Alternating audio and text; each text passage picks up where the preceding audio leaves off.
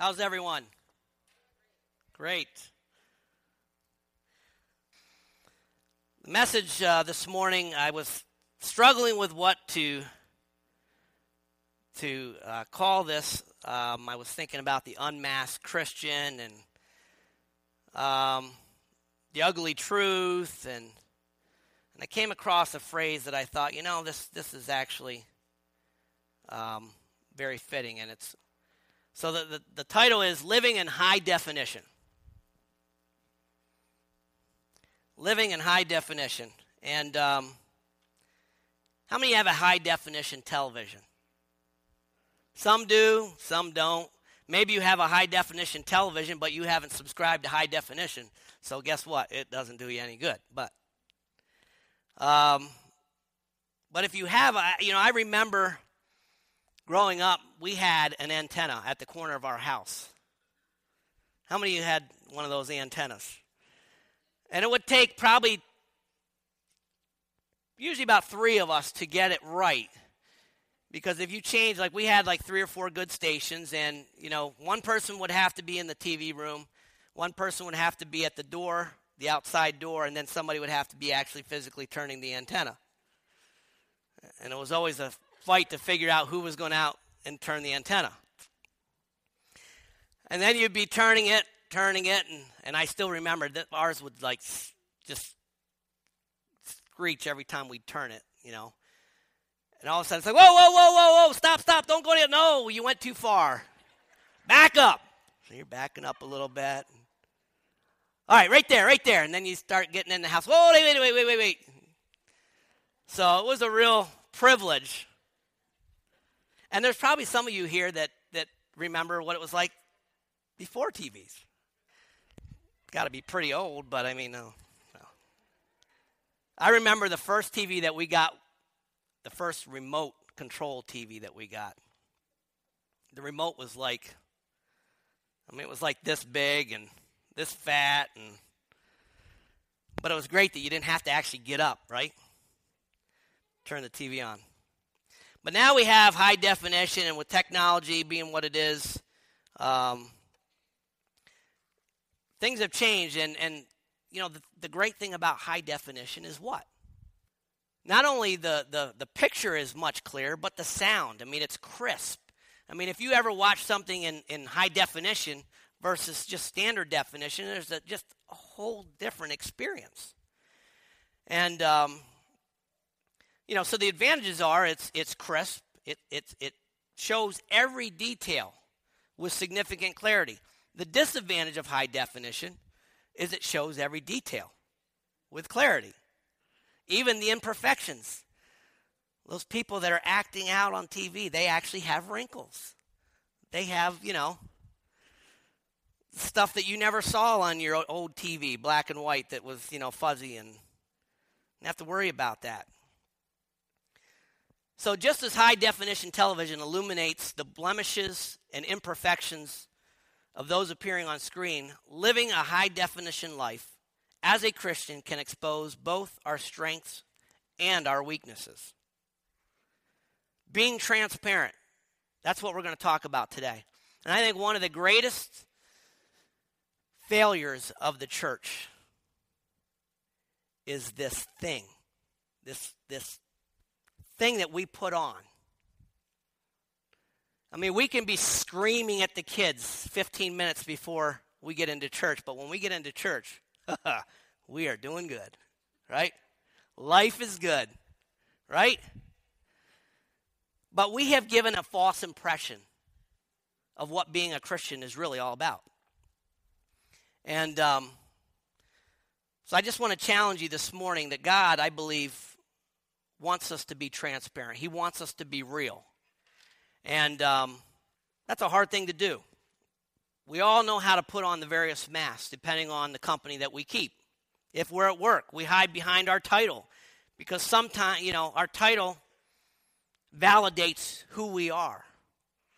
You know, I'm vice president. You know, I'm I'm I'm a specialist. I'm a loan specialist. Loan shark. I'm an expert, right? So we can hide behind that title when the true facts are sometimes we feel very inadequate and don't always have the answers for what it is that we're trying to do. As a parent, we avoid topics that point out our failures or frustrations. You know, we're the super dad or we're super mom, right?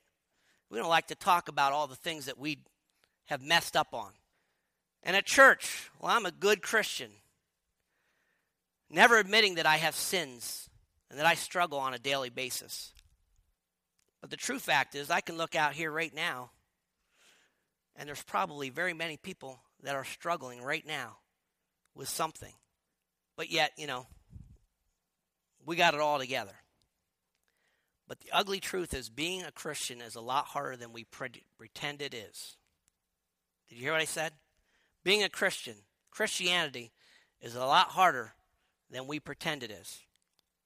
As Christians, we sometimes mistakenly try to compensate for God by presenting our faith as better than it really is. We cover up the ugliness and hardships of authentic faith. God never said it was going to be easy. Just because we come to know the Lord doesn't mean we're not going to have troubles and trials and tribulations. Doesn't mean we're not going to get hurt. In fact, sometimes I think the truth is Christians can be really mean. They can be downright miserable. Right? Betty's saying, Amen. No. But seriously, we're human. The other day, I'm going down the road, just, you know, minding my own business, coming home from Troy, right before Dale and Murdy's turn at 514.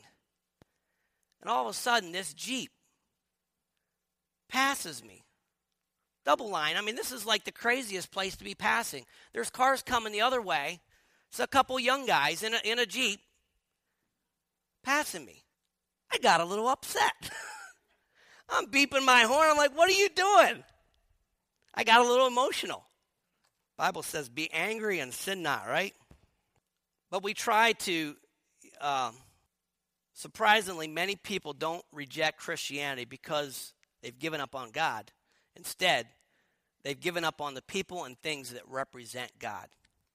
They don't hate Jesus, they just have become tired of not finding him within the Christian culture because we're not willing to be real to people. We've put on this facade, we've put on this who we think that we, you know, we need to be, and we haven't given people a real impression of what being a Christian is all about. The fact that, guess what? I have weaknesses, I have struggles. And I think growing up in the church, especially being a pastor's a PK, sometimes you feel like, you know, you've got to look like you got it all together. It wouldn't be right to any other way. And it's hard. And there's times when I say stuff. And in my in my mind I'm thinking it sounds like, you know, your fingernails going down a chalkboard. I'm like, ah, I just what does Paul say? Turn to Romans chapter 7 verse 15. I do not, this is a verse that I, I love because it really represents so much the struggles that we have. For I do not understand my own actions. For I do not do what I want, but I do the very thing that I hate. Now, if I do what I do not want, I agree with the law that it is good. So now it is no longer I who does it, but sin that dwells within me. For I know that nothing good dwells in me, that is in my flesh. For I have the desire to do what is right, but not the ability to carry it out. For I do not do the good I want, but the evil I do not want is what I keep on doing. How many of you can relate to that? It sounds like this war going on inside, right? I know what I should do. I know what I want to do. I know what I want to say. But the things that come out of my mouth are like fingers on the chalkboard. I mean, it just it's abrasive, and you know I'm not being real. I'm just covering up who I really am. Now, if I do what I do not want, it is no longer I who do, does it, but sin that dwells within me. So I find it to be a law that when I want to do right, evil lies close at hand. For I delight in the God in the law of God in my inner being, but I see in my members another law waging war against the law of my mind, and making my captive and making me captive to the law of sin that dwells in my members. Wretched man that I am, who will deliver me from this body of death? Thanks be to God through Jesus Christ our Lord. So then I myself serve the law of God within my mind, but with my flesh I serve the law of sin. Amen. So this is this is uh, you know this is something that is nothing new for the Christian life. While following Christ is beautiful and worthwhile, disappointment, pain, suffering, betrayal, and hurt are also a part of life. And Christians aren't immune from these problems. Following Jesus demands sacrifice. And unfortunately, we as Christians are afraid to admit that sometimes. It requires sacrifice. We bring the sacrifice of praise, right? It's not easy. And we assume that if people found out that things aren't all right within our lives, that our lives are chaotic, messy, and out of control, relationships are broken, that we will scare them away. So we hide these things with the belief that we're glorifying God and protecting Him from bad press. We don't want to give any God bad press. I mean, if we tell them the way it really is, you know, they might not like us. But as Christians, we need to start communicating reality and start owning up to our mistakes and our failures and pains. We need to leave them, we need to leave room in the church for being angry, mad, scared, depressed, anxious, instead of promoting the idea that Christians always have it all together. I think all too much we don't leave room for imperfections and for the imperfect Christian. We don't know how to handle that sometimes. But the, the reality is, that's exactly the way God wants us to present ourselves to Him, is broken. So I want, I want to show this video, and it's, it's a little longer than what we would typically show, but I think it really represents uh, what I'm trying to say here. So Go ahead, Chad. Ephesians 2:10 says that we are God's workmanship, his masterpiece. I don't know about you, but when I get up in the morning and look in the mirror, I don't really see a, a masterpiece, you know? I mean, maybe a Picasso. It's like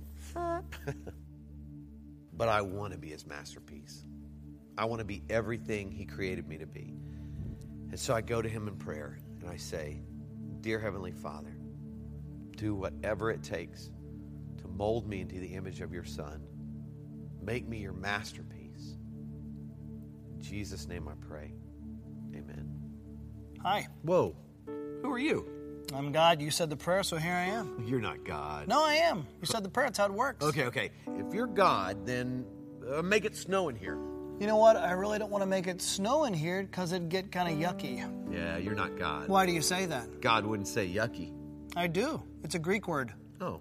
Okay, okay. Um, if you're God, what does Lamentations 15:9 say? Lamentations is only five chapters. It's a very short book. Oh, why was it so short? I was tired of lamenting. Oh, okay, okay. If you're God, who's going to win the World Series this year? I'm really not into playing games. Why are you so much into playing games? You are God. What gave it away? You answered my question with a question. I did. yeah, I do that, don't I? I did it again. Step right up. Here we go. Okay. All right. Hey, what are we doing? I'm going to make you my original masterpiece. This is the process. Oh, okay, got it. Yeah. Wait, wait. What are these about? These are the tools I'm going to use to make you into my original masterpiece. Okay. Hang on. Yeah. I thought you were a carpenter. That's my son. Step right up. Here we go. Okay. Oh, hey, God. Mm-hmm. How do you know what to chisel away and what to leave? I take out everything in your life that doesn't belong there, kind of like dead weight. Ooh, speaking of dead weight, could you chisel right here? It showed up when I was in my 20s and grew around and became back fat. I don't even know why you created that, but I can't get rid of it. I mean, I've tried everything. Like, I tried running, I tried lifting weights. My wife actually talked me into trying Pilates. That was awkward, but I can't get rid of it. So if you would just chisel around here, and then, you know what, if you chisel a line right here and maybe four to maybe eight lines right here. That would be awesome. Hmm, you're funny. You made me that way. I also made the platypus. The platypus. All I'm saying is, most of my children, when it comes to this process, they just want to talk, but they don't want to do the work. So, do you want to talk or can I chisel? Talk, chisel. No, talk, no, chisel. no, no, no, no. I choose the chisel. All right. Through my Holy Spirit, I'm going to bring up things in your life that I want you to work on. Like your anger. I created the emotion, but you use it in the wrong way. Um, you compare yourself to others instead of me. You tell little white lies because you want to people please. You're lazy, but you try to fool everybody by looking really, really busy. You have a problem with lust? Time out. I don't really have a problem with lust. You don't have a problem with lust. No, I can do it anytime I want. Hang on a second. I mean, I, I got to admit, I, I feel like you've been doing some great work, and I'm looking pretty good right now. All right, when you look in the mirror, who do you see? I see me. Okay, then I need to keep chiseling away because ultimately you and other people need to see my son. Okay, don't misunderstand me. It's just um, when I look more like Jesus, people get uncomfortable around me. I mean, even my church friends, and they're like, "Oh, you're holier than thou," you know. And, and I don't, I don't think I'm supposed to make people uncomfortable. So what you're saying is you'd rather play God in certain areas of your life than for me to be God over your whole life. that is not what I said. That's what you meant. Yes, it is. Um, it's hard to talk to you. You know everything that I'm thinking. I'm just saying you've done some great work. Maybe we take a break, a sabbatical from each other. You know, I'll stay right here, and then you That's know. That's just it. You never just stay right there. You're either moving toward me or away from me, but never you just stay. What you're doing is called control. Do you want to control things in your life or can I chisel? Control, chisel, control, chisel. no, chisel. chisel, chisel. All right. But can we chisel where I want? That's called control. Oh, okay, I'm sorry.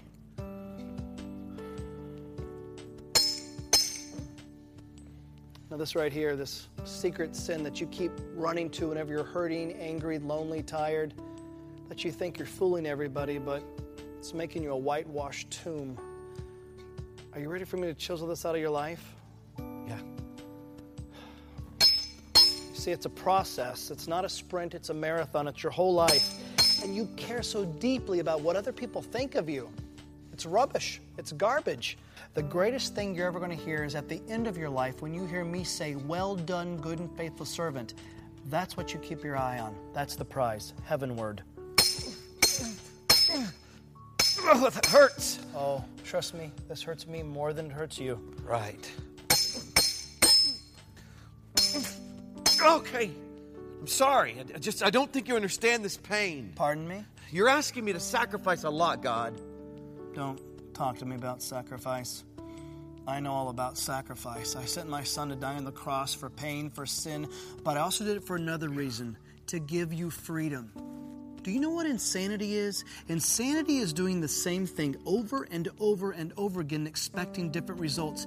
And there are things that you've been doing for years, these empty wells that don't have anything to offer. You've been going to them, and it's insane. Allow me to chisel them out of your life. Um, allow me to produce character where you keep focusing so much on your image. Okay, but I was thinking. Your thoughts are not my thoughts. Okay, but if we went another way. Your ways could- are not my oh, ways. I can't. You can't what? I, I, I, I can't be good. That's your excuse. That's your excuse is that you can't be good. It's not an excuse. I can't. Oh, my child. In the beginning, I said it was good. I made you good. Be good. Yeah, but you and I both. What? Nothing. No, what is it? Nothing, okay? You wouldn't understand. I, God of all the universe, wouldn't understand something one of my children has to say. Try me. It's just, um. I let you down so many times, God. No, my child. You were never holding me up.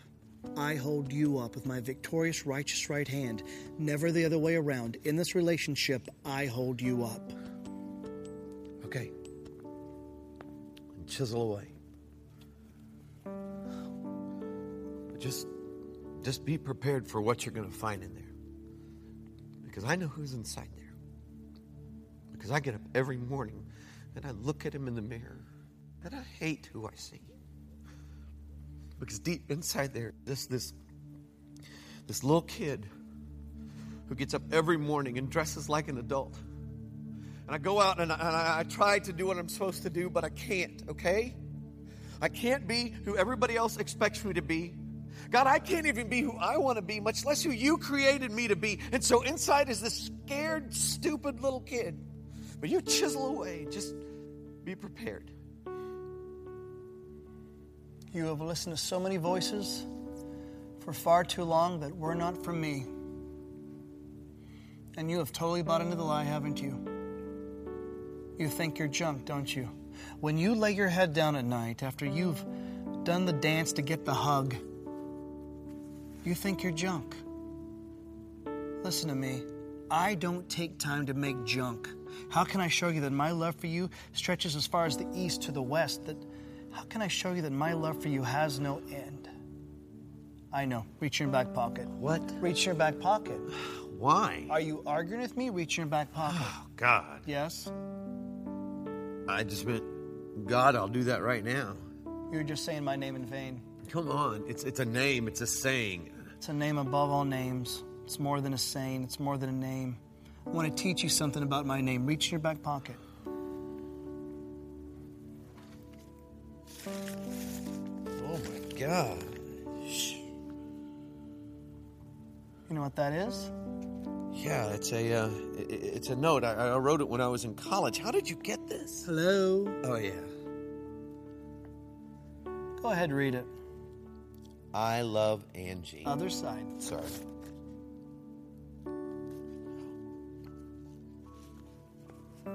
Dear God, did I hear you right today? Did I hear you say that you love me? Even though you and I both know I've messed up so many times. Did I hear you say you want to use me? And I feel so useless. If you'll take me and use me, then God, I give you all that I am. Take me. I love you, God. I love you too. And I love you too much just to leave you where you're at. This salvation that you hold, I don't want it to be some sentimental gush or some head knowledge. I want you to work it out in every detail of your life. And when problems come and chaos happens, don't look at it as a, as a prison, but look at it as a father disciplines his child. A father disciplines the ones he loves. I know, but it's going to be tough. Yes, but you bought into the lie thinking everything was going to be easy when you gave everything over to me. There will be trouble in this world, but be of good cheer. I've overcome the world. I want you to do something. I want you to look out there and I want you to say, Tommy is God's original masterpiece. Tommy is God's. No, not the way you see yourself or you try so desperately for others to see you, but maybe for the first time in your life, the way I see you, the way I created you.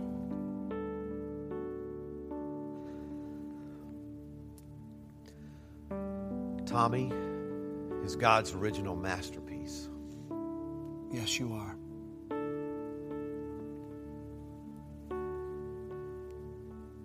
And so are you. God doesn't make junk. You are an original masterpiece.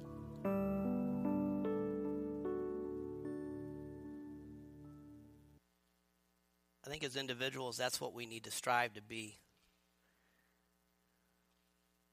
But we're so afraid of letting people in to see who we really are. And um, when I watched that the first time, it really spoke to me because I know myself and who I am. And my wife reminds me that, you know, I like to please people. I care about what people think, sometimes to the fault of my family. And um, it's hard sometimes because you know you're you're worried about that. But you know, at the end of the day, you know, if you don't if you don't have your family, what do you have? And um, I love my kids with everything and I love my wife, but I know sometimes that uh, we're afraid to just let God flow through us. And what would this church be like if we would just encourage people to be themselves and that there's a place to bring all your problems? And I'm not going to judge you. I'm not going to pretend to be something I'm not. But we need to be real. In 1 John chapter 1 verse 8 it says if we claim to be without sin, we deceive ourselves and the truth is not in us. If we claim to be without sin, we deceive ourselves. How many of us have deceived ourselves? And the truth is not in us. Luke chapter 8, verse 17. For nothing is hidden that will not become evident, nor anything secret that will not be known and come to light. Eventually, the things that we have tried to keep a secret are going to be exposed. And it might, not be exposed in the way that you think. Maybe you have a problem, as he said, with lust. Maybe you're looking at things that you shouldn't be. And maybe you think nobody knows. But then you begin to start looking at women or men or whatever it is in a way that you shouldn't. Where you start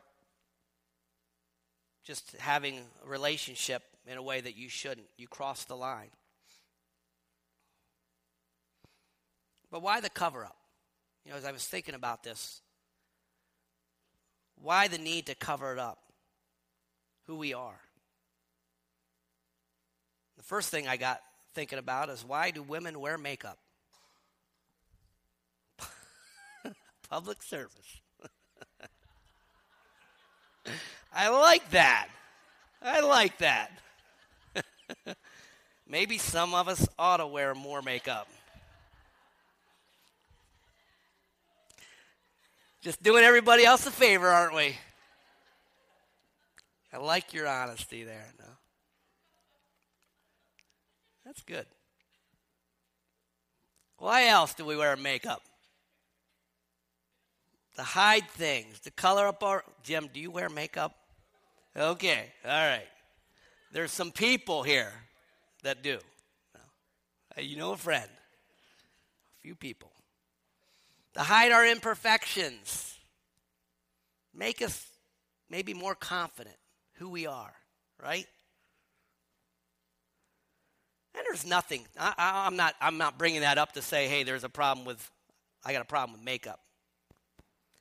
Too much makeup. Yeah, some people just like to get the old brush and just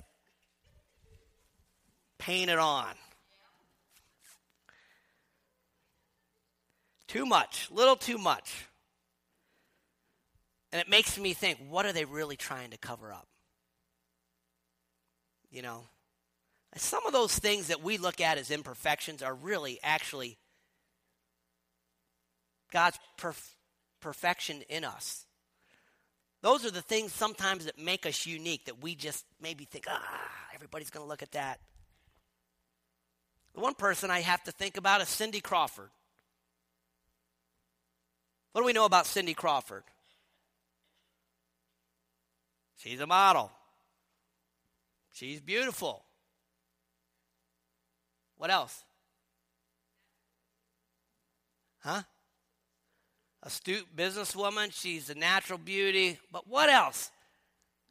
Jamie. She has a mole right here. I'm thinking she's a model. Why doesn't she just get rid of that thing? Because I believe that's one of the things that's made her who she is. And I'll bet you there's probably those out there in the industry that have challenged her. Why don't you get that little thing there removed? You think? there's a lot of people out there that are going to pressure you to change and to be something that you're not. I saw an article yesterday, and I wanted to bring it, and I forgot, about Sadie Robertson. Sadie is Willie Robertson and um, Korie, Willie and Korie Robertson of Duck Dynasty. It's their daughter, who's now 17, and she's on Dancing with the Stars, which I didn't realize. But if anybody's watched Dancing with the Stars, I mean, a lot of those dancers wear little to nothing. And but she has been raised in a family that believes very strongly about modesty. And I think the headline was something like refuses to compromise. And while there's so many out there, and I can name several, that have just completely lowered their standard about as low as they can possibly get. Because that's what they think, you know, everybody wants. Here's somebody that's completely at the opposite end of the spectrum that's saying, I am not willing to compromise who I am. I'm not willing to throw all that stuff on. You know, I think about David when he went out to fight Goliath. He didn't need all that armor. That wasn't him. He couldn't fight with that armor. That armor was so heavy he could barely move. I don't need this. All I need is a slingshot and a stone. That's all I need. Right? We got to know who we are in Christ. But it all started in the garden. It's our natural tendency to cover up. After all, Adam and Eve did, right? To be vulnerable and transparent, you've got to be pretty grown up, and most of us are not. Our fears get in the way of keeping it real. Again, we care more about what other people think than who we are. For example, your son is failing high school. Your daughter just got a tattoo, and your husband received a pink slip at work due to cutbacks but your main concern is what are the neighbors going to think? Anybody relate to that? All right, maybe not those exact situations. but seriously, stuff happens. But we're more worried about what everybody else is going to think. We get mad at our kids because they embarrass us in public. We've raised these perfect kids that never fight, that love the Lord with all their heart. And they're in the grocery store. And they're just acting like monsters. And you're trying to act like a very good parent. Aren't they sweet? Get in the car. Wait till you get home. You give them that eye, like, hmm. how many you gotten the eye before? Yeah, you know the eye, right? But we're worried about what everybody else thinks. The fact is, our kids aren't perfect. In fact, they have a way of just really humbling us sometimes. But how do we pray? Do we pray for the real self or the one that we let others see? When the real self wins, then we have transparency. We want to appear spiritual. To most Christians, spiritual is a term that we use to define Christians that pray all day, read the Bible constantly, never get angry. But what about the rest of us? What landed Jesus on the cross was the crazy idea that common, ordinary, broken, screwed up people could be godly. What drove his enemies crazy was his criticism of the perfect religious people and his acceptance of the imperfect non religious people. How many times do we get offended? If, if, if Jesus literally was here walking with us on earth, how many times would we get offended at the things that he does or did or would do? God, you don't hang out with those people. Do you know who those people are? Seriously. You're going to get a bad reputation. The fact is, he hung out with the messed up people. Maybe the truth is we're all a little messed up, all a little bit dysfunctional. Turn to somebody next to you and say, You are one messed up dude. Easy, easy, easy. Some of you have been wanting to say that for a long time. Just an illustration, right? You are messed up. Spirituality is not a formula, it's not a test. Listen to this it's a relationship. It's not about competency, it's about intimacy. Spirituality is not about perfection, it's about connection. It starts right now in the mess of our lives. It's about God being present in the mess of our unfixedness. Say that together. Unfixedness.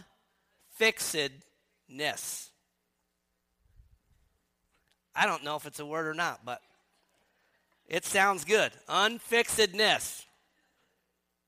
That thing is unfixed. It's about God being present in our mess. How many of you want God to be present in your mess? Thinking about who are the messed up dudes in the Bible. There's probably several that we can list. One of them, maybe you don't think about, is Noah. Everyone thought he was crazy, but he was a courageous man of faith who built a boat in the middle of a desert. People made fun of him because God told him it was going to rain, and it did. But then he got off the boat, he got drunk, and got naked. This is the naked truth, right? That's the ugly side of Noah that nobody really wants to talk about. But he had problems, right? What about David? David was a man after God's own heart. But he had an affair. Not only did he have an affair, but what did he do?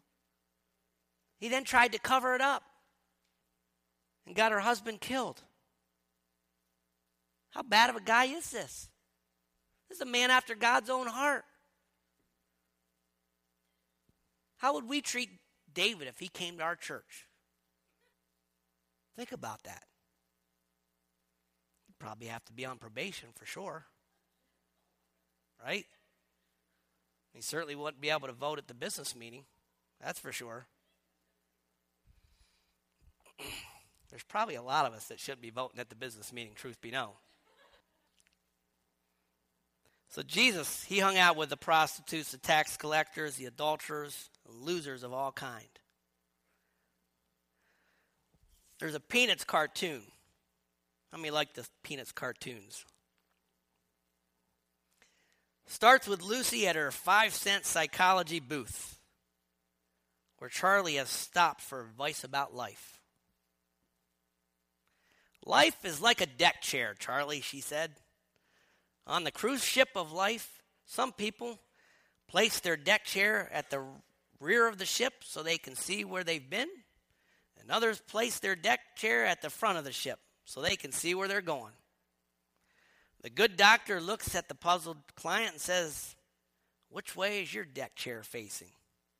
Without hesitating, Charlie replies gl- glumly, I can't even get my deck chair opened.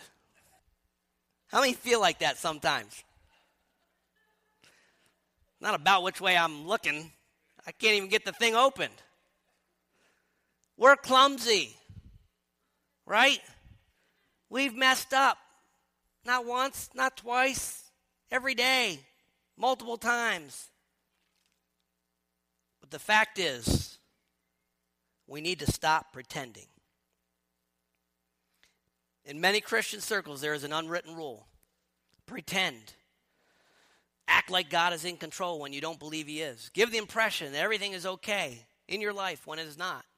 Maintain the image of a perfect marriage with well mannered children when everything maybe is falling apart. Pretending is efficient, it's uncomplicated, it's quick. Answering fine to the question, how are you doing? How many of us done that? How you doing? I'm fine. It's great. Awesome. God is good all the time and all the time. It's much easier and quick than saying, Not very well. I'm sick. My kids are rebelling. I don't like the way I look. My husband never speaks to me. And I'm beginning to question my faith. Okay, that's not what I asked for. Takes a lot more energy from the listener's standpoint, right? Okay, that's, you know. But the truth is, the minute that we stop pretending, we expose the pretending of everyone else. The minute we expose who we really are, the ugly truth, we expose and we stop everybody else because all of a sudden it's like, hey, they're real too. They got problems too. You mean I don't have to be perfect to be a part of this church? Pretending is the grease of modern non relationships. It perpetuates the illusion of relationships by connecting us on the basis of who we are not. People who ha- pretend have pretend relationships. Think about Facebook. Facebook is a great place to pretend to be something that you're not. You see things all the time that, oh, it's just, I got a great life and this and that. And, and sometimes you can kind of see right through it. It's just a facade. I put all these things about all the good things that are going on and the kids when they're smiling and, oh, don't they look so cute? And I'm not saying there's not people being real there, but I think there's just a, a lot of temptation to, to make it look like we have everything all together, when in fact we don't. I want to read Matthew 23, verse 23 and 27. I'm going to read out of the message. You're hopeless, you religion scholars and Pharisees, frauds. You keep meticulous account counts books, tithing on every nickel and dime you get, but on the meat of God's law, things like fairness and compassion and commitment, the absolute basics, you carelessly take it or leave it. Careful bookkeeping is commendable, but the basics are required. Do you have any idea how silly you look? Writing a life story that's wrong from start to finish, nitpicking over commas and semicolons. You're hopeless. You religion scholars and Pharisees, frauds. You burnish the surface of your cups and bowls so they sparkle in the sun, while the insides are maggoty with your greed and gluttony. Stupid Pharisees, scour the insides, and then the gleaming surfaces will mean something. You're hopeless. You religion scholars and Pharisees, frauds. You're like manicured grave plots, grass clipped and the flowers bright, but six feet down, it's all rotting bones and worm eaten flesh. I want to leave you two thoughts in closing. When the unqualified are qualified. Walking by a pet shop on his way to school, a young boy stopped and stared through the window. Inside were four black puppies playing together. After school, he ran home and pleaded with his mother to let him have one of the puppies. I'll take care of it. We've all heard that, right? Mom, I will. If you can just give me an advance on my allowance, I'll have enough money to buy one with my own money. Please, Mom, please. The mother, knowing full well the complications having a new puppy would bring to a busy household, could not resist her son. Okay, you can get the puppy, but I will expect you to take care of it. Yes, Mom, I will. Filled with excitement, the little boy ran to the pet shop to buy his new puppy.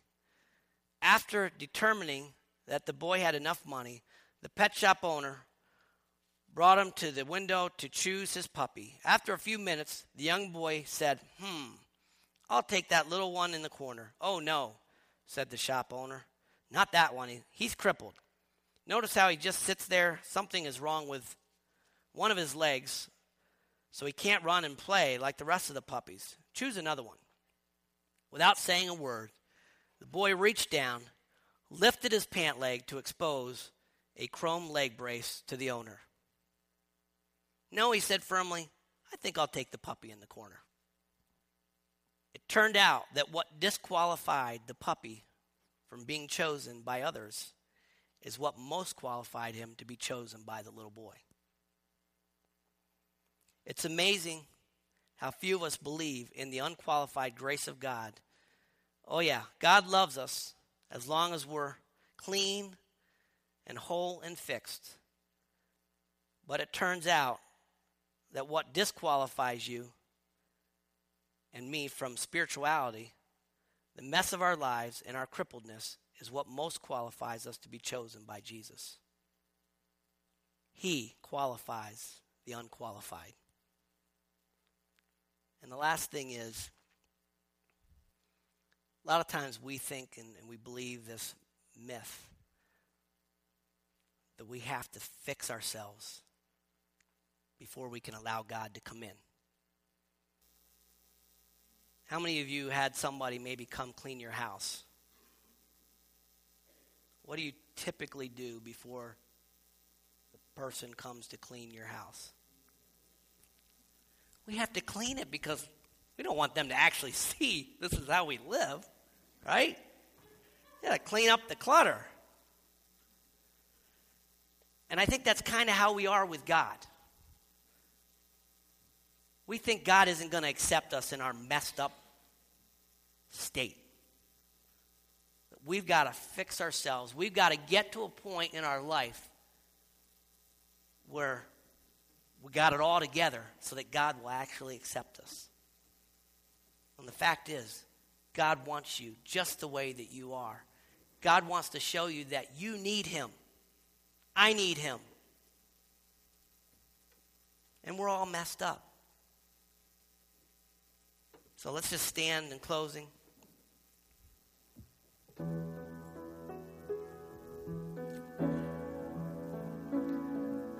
I just want you to bow your head for a minute.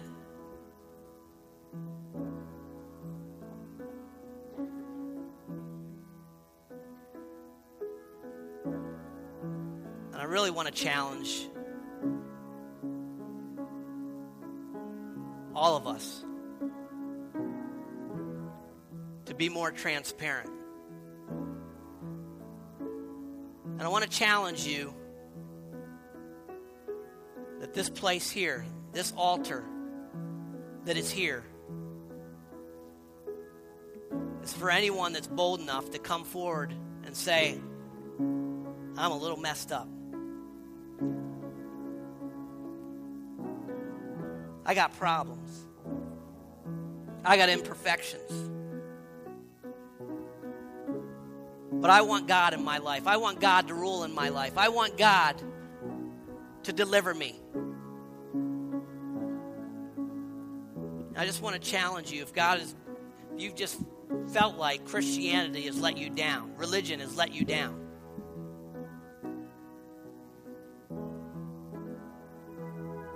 I don't want to be that person. I don't want to be the person that turns somebody else away from God because I wasn't willing to be real and I wasn't willing to be vulnerable. And I'm not saying you have to just get up here on stage and air out all your dirty laundry. That's not what I'm saying. But I'm saying I believe that God wants us to be real.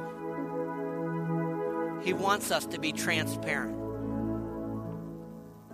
He wants us to be able to go to somebody when we're having a problem and say, hey, I need help with this issue. As embarrassing as it might be. it's freedom. Being able to expose the things that we struggle with is freedom. God says, Cast your cares upon Him. Let's just pray right now.